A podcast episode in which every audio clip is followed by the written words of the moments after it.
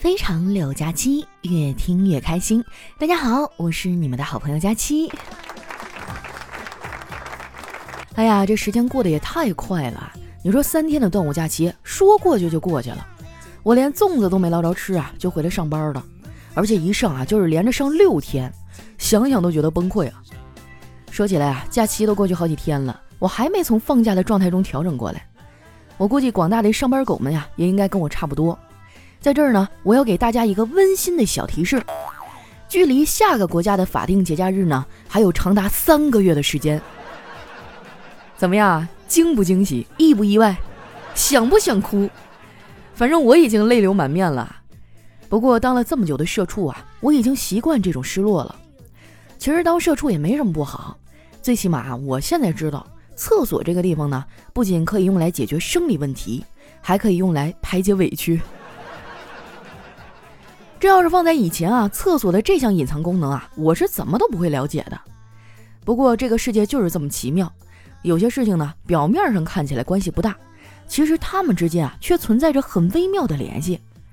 比如说哈，电影院长期不开张，就会影响旁边小旅馆的生意。哎，说到这个啊，你们那边的娱乐场所都开张了吗？我这边哈，受疫情影响，很多地方都限制开放。不瞒你们说哈。最近我朋友圈里秀恩爱的情侣都比以前少了，哎，我这狗粮都快供不上对儿了。不是我幸灾乐祸哈，我也挺为这些没地方约会的情侣们哈感到难过。不过话说回来哈，我其实并不反感他们在朋友圈啊、社交网络上秀恩爱，看着他们啊好像既甜蜜又幸福，但其实呢，这就像是电影的预告片一样，精华都在这儿了。这也是为什么有很多烂片儿啊，看预告还不错的原因。那句话说得好哈，凡事呢要透过现象看本质。看起来很恩爱的小两口啊，没准同床异梦，各怀鬼胎呢。我有一朋友就是，本来啊跟她男朋友好的跟一个人似的，结果昨天突然就分手了。那个男的劈腿，而且啊还不止一个。我这女朋友受到了极大的打击，大哭了一场。然后呢，就跑去理发店啊，找 Tony 老师呢理了一个平头，说要从头再来。我怕他想不开干傻事儿啊，就拉着他去算卦的小摊儿算了一个姻缘。我还私底下塞了点钱给那个算命的，意思呢就是想让他说点好听的，哄哄我这朋友。没想到啊，那大爷一脸我懂的表情，然后呢就跟我朋友说：“小伙子，你这姻缘就在身边呐。”看着没啊？算命的多不靠谱啊！男女都没分清呢，就开始在这儿保媒拉纤了。反正我呀，已经不相信爱情了。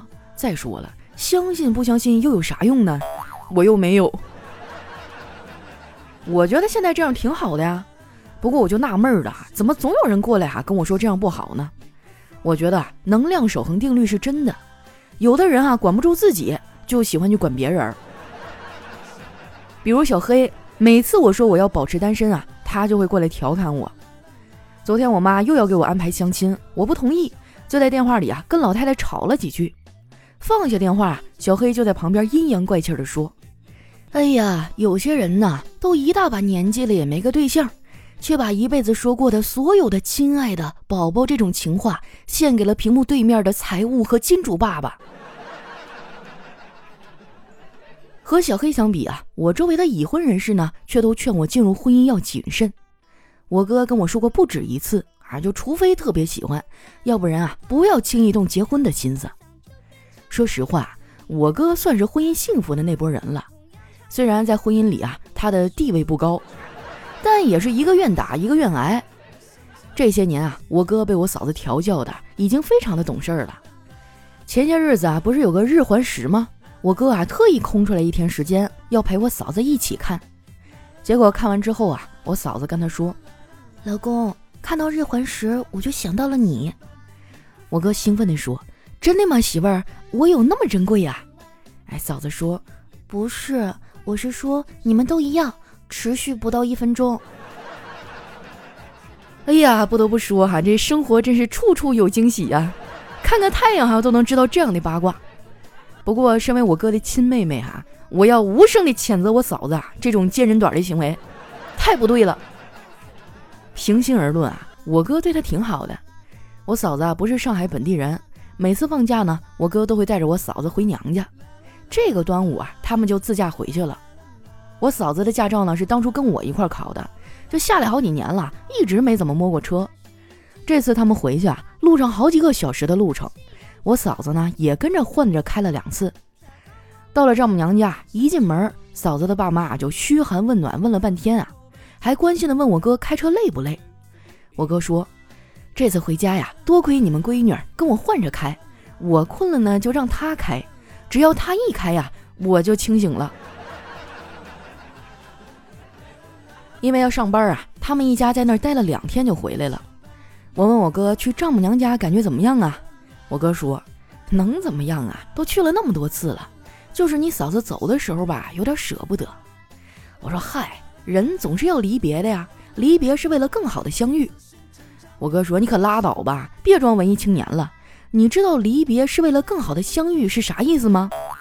除了表层的意思啊，这句话呢还有一个隐藏意思，就是多年后的同学聚会，过得更好的都相遇了，过得不好的呀都没聚。我不太同意他这说法。同学会除了炫富，还有别的作用吗？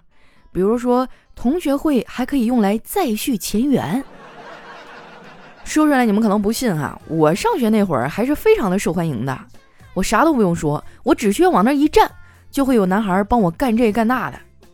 那有人该说了，这有啥呀？那同学间互相帮助也很正常啊。姐妹们啊，你们记住，男生是不会无缘无故对你好的，他突然对你好，不是看中了你，哎，就是看中了你的闺蜜。那么问题来了，既然我的异性缘还可以。为什么还一直单身呢？因为那个时候吧，我还没开窍，心思比较单纯，把那些送温暖的男孩啊，统一规划到哥们儿的行列里了。其实现在想想啊，有的人呢已经表现得很明显了。有个男孩知道我喜欢吃，就天天晚上给我送夜宵。后来我都养成习惯了，就感觉晚上要是不吃点啥吧，做梦跟人打架呀都没有劲儿。那个男孩呢是广东人，特别会吃。哎，我发现啊，广东人的脑回路呢跟别的地方都不一样。我举个例子啊，一般人呢会觉得生的反义词是死，而广东人呢第一时间想到的却是熟。可惜的是啊，我们俩因为某些原因吧，最后没有走到一起。但是我吃夜宵这习惯呢却保留了下来。所以你们现在知道了吧？我爱吃夜宵呢不是因为我馋，而是因为我这个人太长情了呀。不过现在呀，已经没有人给我送夜宵了啊！我就需要自己解决食物的来源问题。我妈是不会半夜起来给我做饭的，所以呢，我的夜宵啊，全靠外卖小哥。我跟你们说啊，这个世界上最紧张、最刺激的事情之一啊，就是在我妈在家的时候啊，偷偷的点外卖。好在呢，送菜小哥都比较机灵啊，加上我保密工作做得好，现在呢还没有被我妈发现过。但是你们说吃夜宵一点影响都没有啊？那也不可能。我以肉眼可见的速度啊就胖了起来。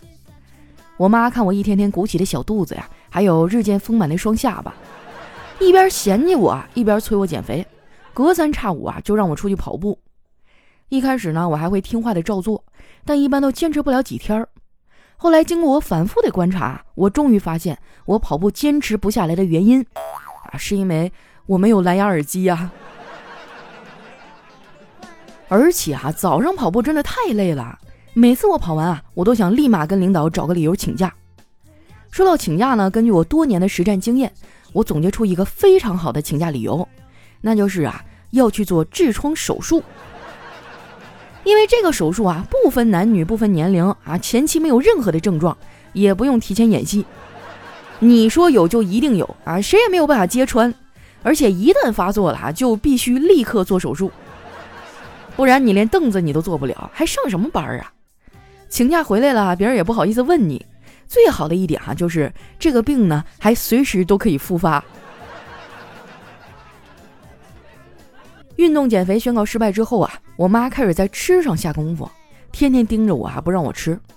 后来我实在是扛不住饿呀，就跟我妈商量，就能不能将这个减肥计划放缓。我妈恨铁不成钢地说。你说说，你都这么大人了，连自己的体重都控制不住，你还能干点啥呀？别的小姑娘能减下去的肉，你咋就不能呢？”我无奈地说：“妈，主要是客观条件不一样啊。那别的女生吃饱了就会想着一会儿要减肥做运动，我就不一样了，我吃不饱。”我妈冲我翻了个大白眼儿，就没搭理我。我能怎么办呀？我也很绝望啊，我也很想变瘦呀，对不对？如果我身上的钱啊，像我身上的肉一样不离不弃就好了。或者呢，我身上的肉哈能像我的钱一样说没就没也行。我不贪心哈，这俩有一样能实现就行。每年一到夏天啊，周围这帮朋友就开始减肥。夏天呢，跟别的季节不一样。除了减肥啊，还得做好防晒，要不然一个不留神啊，你就从一个小胖子变成了一个小黑胖子，瘦成一道闪电的任务没完成，却意外的晒成了一朵乌云。你说这找谁说理去啊？对不对？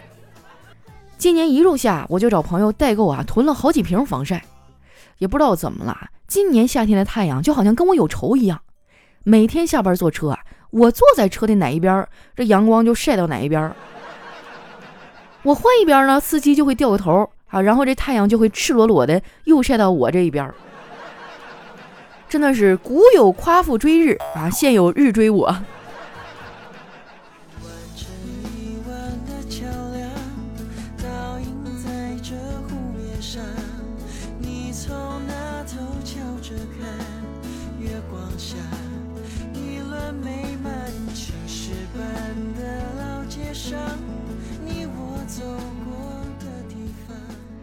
一段音乐，欢迎回来，我是你们的懒朋友佳期。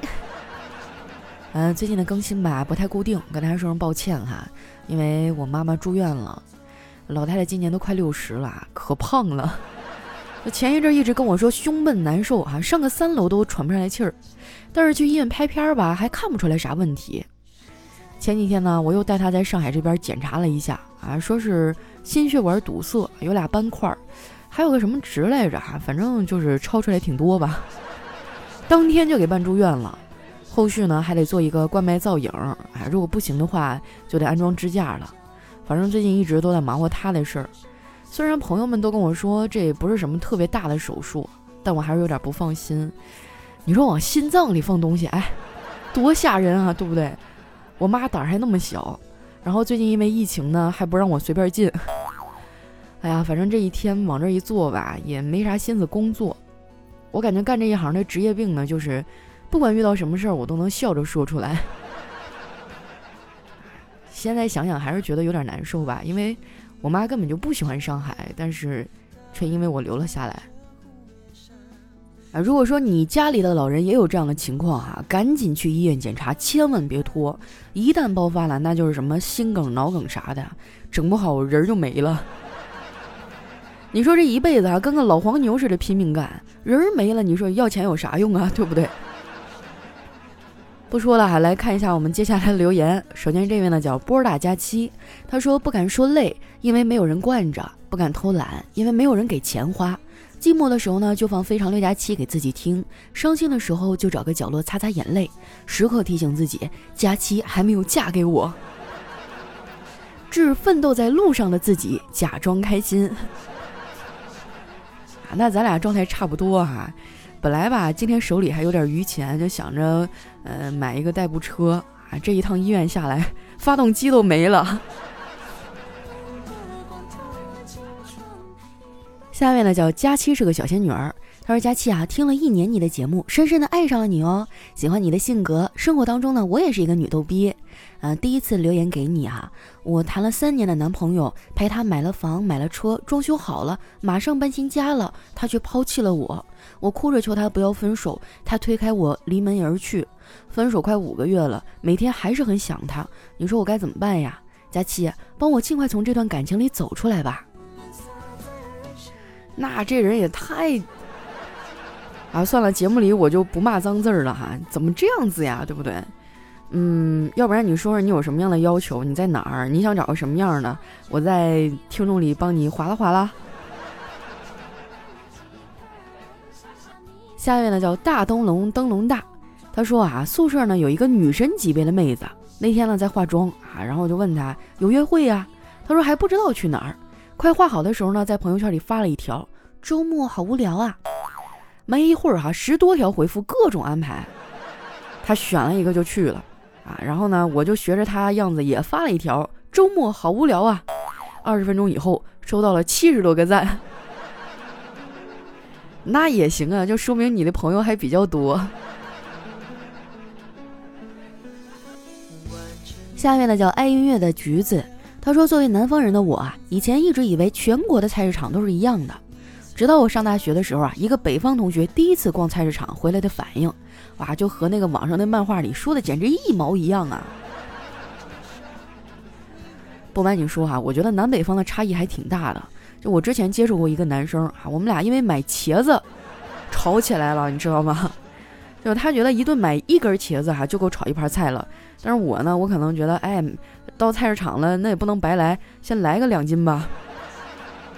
他就说我浪费哈，我觉得他抠门儿，我觉得这个事儿简直就没有办法调和。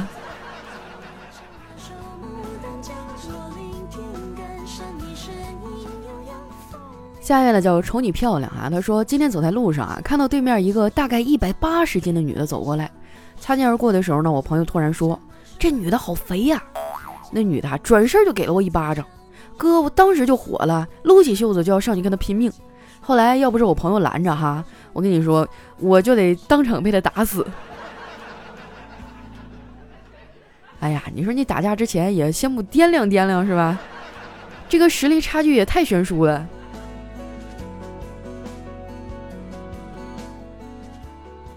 下一位呢，叫佳期有了尖下巴。他说：“我一素来以文静著称的女同学啊，今天上午呢正好撞破男友劈腿，姑娘就上前质问，男朋友呢不仅大放厥词啊，还想动手打人。姑娘含怒出了一拳，男朋友就倒地送去医院，这个下颌骨骨裂。据说这姑娘家啊家传形意拳，习练多年，拳下三五大汉不得近身呢。我刚才去看的 QQ 签名哈，已经从今天北京风好大改成了有朝一日剑在手，杀尽天下负心狗。”哎，所以说女孩子呢，有时间的时候还是应该好好锻炼一下哈，比如说学学什么拳击呀，啊跆拳道啥的。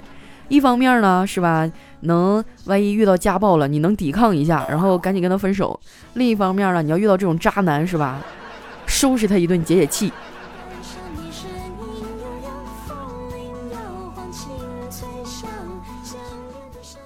下面呢叫祥子大叔六六九九。他说：“父亲啊，买了一个测谎仪，每次有人说谎话呢，就会扇这个人一巴掌。一天晚上啊，他决定试一下，然后父亲就问儿子：下午干嘛去了？儿子说：做作业呀。把测谎仪啪扇了一个嘴巴子。儿子说：行吧，我去我朋友家看电影了。然后父亲问他：看什么电影了？呃，海底总动员。把测谎仪又啪扇了一个大嘴巴子。好吧，好吧，我们看的是岛国的小电影。”父亲说什么？我在你这个岁数的时候还不知道这个岛国电影是什么呢？然后呢，就看那测谎仪噔噔噔过来了，啪，给他父亲一个大嘴巴子。母亲就笑着说：“你们俩可真是亲父子呀。”然后测谎仪又给了母亲一巴掌。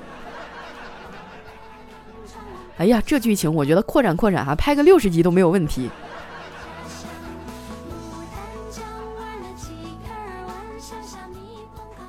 下一位呢叫各种考试我都行。他说我最喜欢李白的诗，路由器坏了，然后我就上不了网了。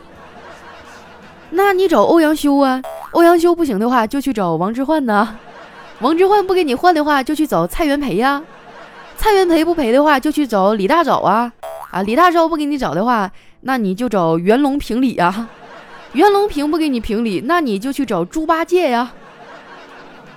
哎呀。这人名穿起来还毫无违和感。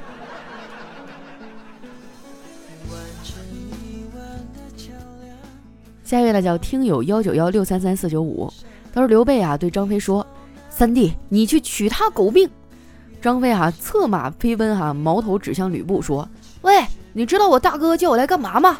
吕布看了看他说：“来杀我的。”张飞大笑一声：“不不，我大哥让我来取你的。”话音未落哈，吕吕布就转过身哈，娇声地说：“讨厌，菲菲，不要当着这么多人的面叫我布布。”哎，怎么感觉这个剧情的走向就不太对劲儿呢？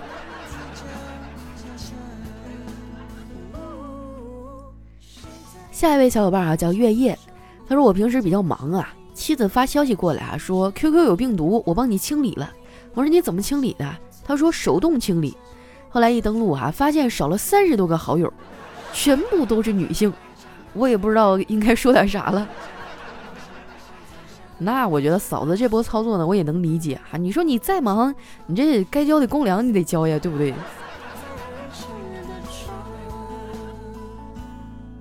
下一位呢叫起啥名字呢？他说有一天啊，和老婆一起在家做饭吃，我先吃完了，我说你待会儿洗一下碗啊。啊，老婆说。嘿，你自言自语的样子可真逗。要我说啊，生活当中这些琐事呢，经常容易吵架，那你就攒钱买个洗碗机呗，是不是？再买一个什么扫地机、拖地机，基本上可以解决百分之七十的家庭烦恼。下面呢叫路易斯线啊，他说两个人碰见了哈，甲说好久不见啊，乙说是啊，好久不见。当初要不是因为你爸啊，我们现在应该还是最好的闺蜜吧？啊，一个说，那我明天结婚你来吗？啊，另外一个说，我就不来了吧，不太合适吧，毕竟我是和你爸结婚。哎呀，这个段子我有印象哈。这件事告诉我们一个道理哈，就是第一呢，不要让闺蜜接近你的男朋友；第二呢，也不要让她见到你的家长。下一位呢叫想进你的新房。他说：“哥们儿在路上捡了一条大狗，看着很可怜，就带回家了。这狗要占地盘啊，老在家里撒尿，屡教不改。朋友终于忍耐不住了，脱下裤子，在狗刚撒尿的地方呢，也撒了一泡尿，就告诉他这是老子的地盘。从那以后啊，这个狗就再也没有在家里撒过尿。识时务者为俊杰呀，这狗也挺聪明啊。下一位呢叫梦闲一语。”他说：“小姨子去 KTV 唱歌，半夜一点多呢，打车回家。司机见她漂亮啊，就一路调侃。小姨子有些烦了。然后这司机突然又问：‘妹子，今年多大呀？’啊，小姨子说：‘四十八了。’这司机就惊讶了，这不像啊，看着也就像十八岁。小姨子还点点头说：‘是啊，我死的时候是十八岁。’司机一脚刹车，开门就狂跑啊！啊，小姨子说：‘让你撩妹儿，咋不吓死你呢？’”下一位呢叫某位不想 say 话啊，他说：“你好，你知道这附近有警察局吗？”啊，另一个人说：“哎，好像没有呢。那在短时间内可以找到警察吗？好像不能。哦，那好吧，抢劫。这，就不知道怎么回事，让我想起了以前看过那个《天下无贼》里面哈，I P I C I Q 卡，通通告诉我密码。来看一下我们的最后一位哈，叫李雨婷哟。他说刚才接到一个推销电话哈，里面的人问：“您好，我们这家蛋糕店呢新推出一种蛋糕，比如您是巨蟹座的，那么哈我们就可以为您定做一只大螃蟹蛋糕。那请问您是什么做的呢？”啊，我就不紧不慢地说：“我呀，我是温柔做的。”不是说女的都是水做的吗？但也有例外哈，像丸子这样的就是水泥做的。好了，那今天留言就先分享到这儿哈。喜欢我的朋友呢，记得关注我的新浪微博和公众微信，搜索主播佳期，是佳期如梦的佳期啊。有什么想对我说的话呀，或者好玩的段子呢，可以发给我。哎，另外我想问一个事儿哈，就是，呃，异地医保报销的话，大概是怎么个流程哈？有没有朋友知道啊？可以在留言区里告诉我一下吗？啊，好了，那今天节目就先到这儿啦，我们下期再见。